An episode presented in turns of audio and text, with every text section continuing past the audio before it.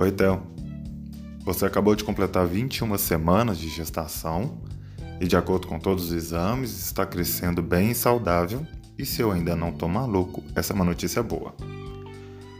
Semana passada, Théo, eu fui ao estádio ver o Galo jogar. Você provavelmente fará isso muitas vezes comigo. E você vai perceber uma coisa que eu já percebi e é o que eu quero falar com você hoje. O futebol, basicamente, é um esporte onde vinte e duas pessoas entram em campo, onze de cada lado, e elas disputam a capacidade de jogar a bola no gol adversário. Bom, no estádio temos o futebol no gramado e a torcida na arquibancada, então vamos falar agora da torcida.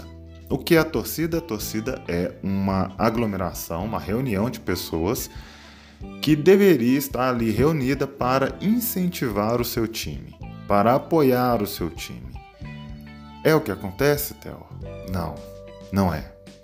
Não é porque, como toda aglomeração de pessoas faz parte de uma cultura, de uma sociedade, e no Brasil de dois mil e dezenove, essa cultura ela é bastante hostil, é uma cultura preconceituosa, é uma cultura baseada em dogmas religiosos, baseados em nada, e nos estádios isso fica mais óbvio, mais claro, mais evidente.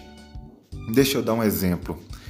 É, a torcida do Galo tem um péssimo hábito de chamar os torcedores do Cruzeiro de Marias. Assim como a torcida do Cruzeiro também chama os torcedores de Galo, os torcedores do Galo, dentre outras coisas, de galinhada.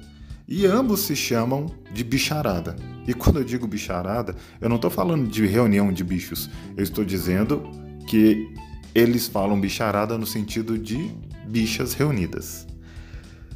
Ligando os pontos, não precisa de muita inteligência para perceber que esses apelidos não são nada carinhosos nem corteses.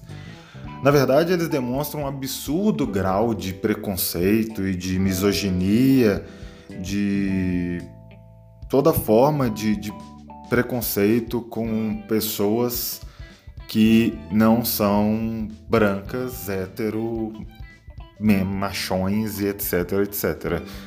Basicamente, é, demonstram uma ignorância absurda, ouso dizer, muita maldade também. Percebe uma coisa junto comigo.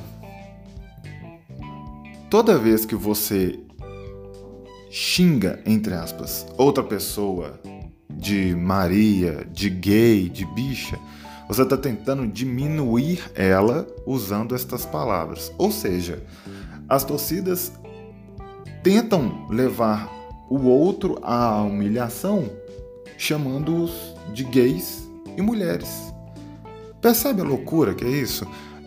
Você está diminuindo a torcida adversária dizendo que ela é mulher, dizendo que aqueles homens são mulheres, que aqueles homens são gays, então eles são piores.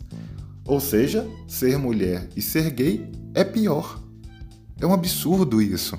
E é muito constrangedor para mim quando eu tô no estádio e a torcida empolga e começa a cantar aquelas músicas, aqueles cantos de guerra e toda aquela violência e hostilidade nos cantos e eu fico calado, olhando para um lado, para o outro e tentando entender. Só eu tô vendo esse absurdo? Só eu tô vendo o quanto isso é errado?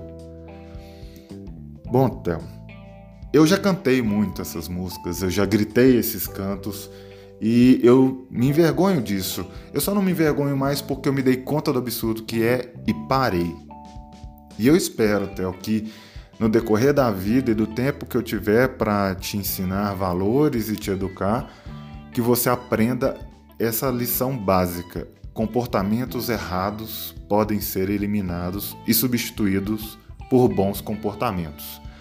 Atitudes equivocadas, atitudes erradas, atitudes hostis devem ser corrigidos.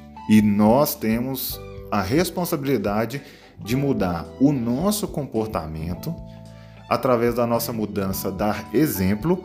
E se algum dia alguém te questionar por que você mudou, que a sua argumentação seja o bastante para fazer os outros refletirem.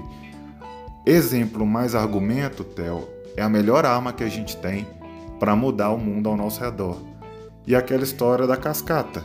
Eu mudo um, que muda dois, que muda três, e a gente consegue transformar esse mundo maluco, essa sociedade maluca e esse Brasil infernal que estamos em dois mil e dezenove, talvez num Brasil de dois mil e trinta, de dois mil e quarenta, numa sociedade mais saudável, mais racional, mais gentil é, e mais justa. Bom, dei uma volta danada para te falar isso, para conversar com você sobre essa história de que o estádio de futebol, por mais que seja divertido, por mais que a gente sorria, comemore, que a gente chore pelo nosso time, precisa ser ainda revista em muitas coisas, né? Bom, por hoje é só.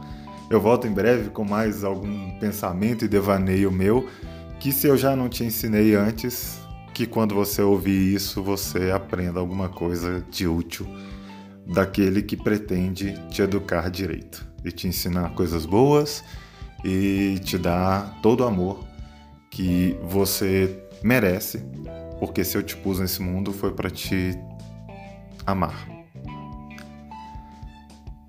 Tenha juízo, se cuide, com amor, papai.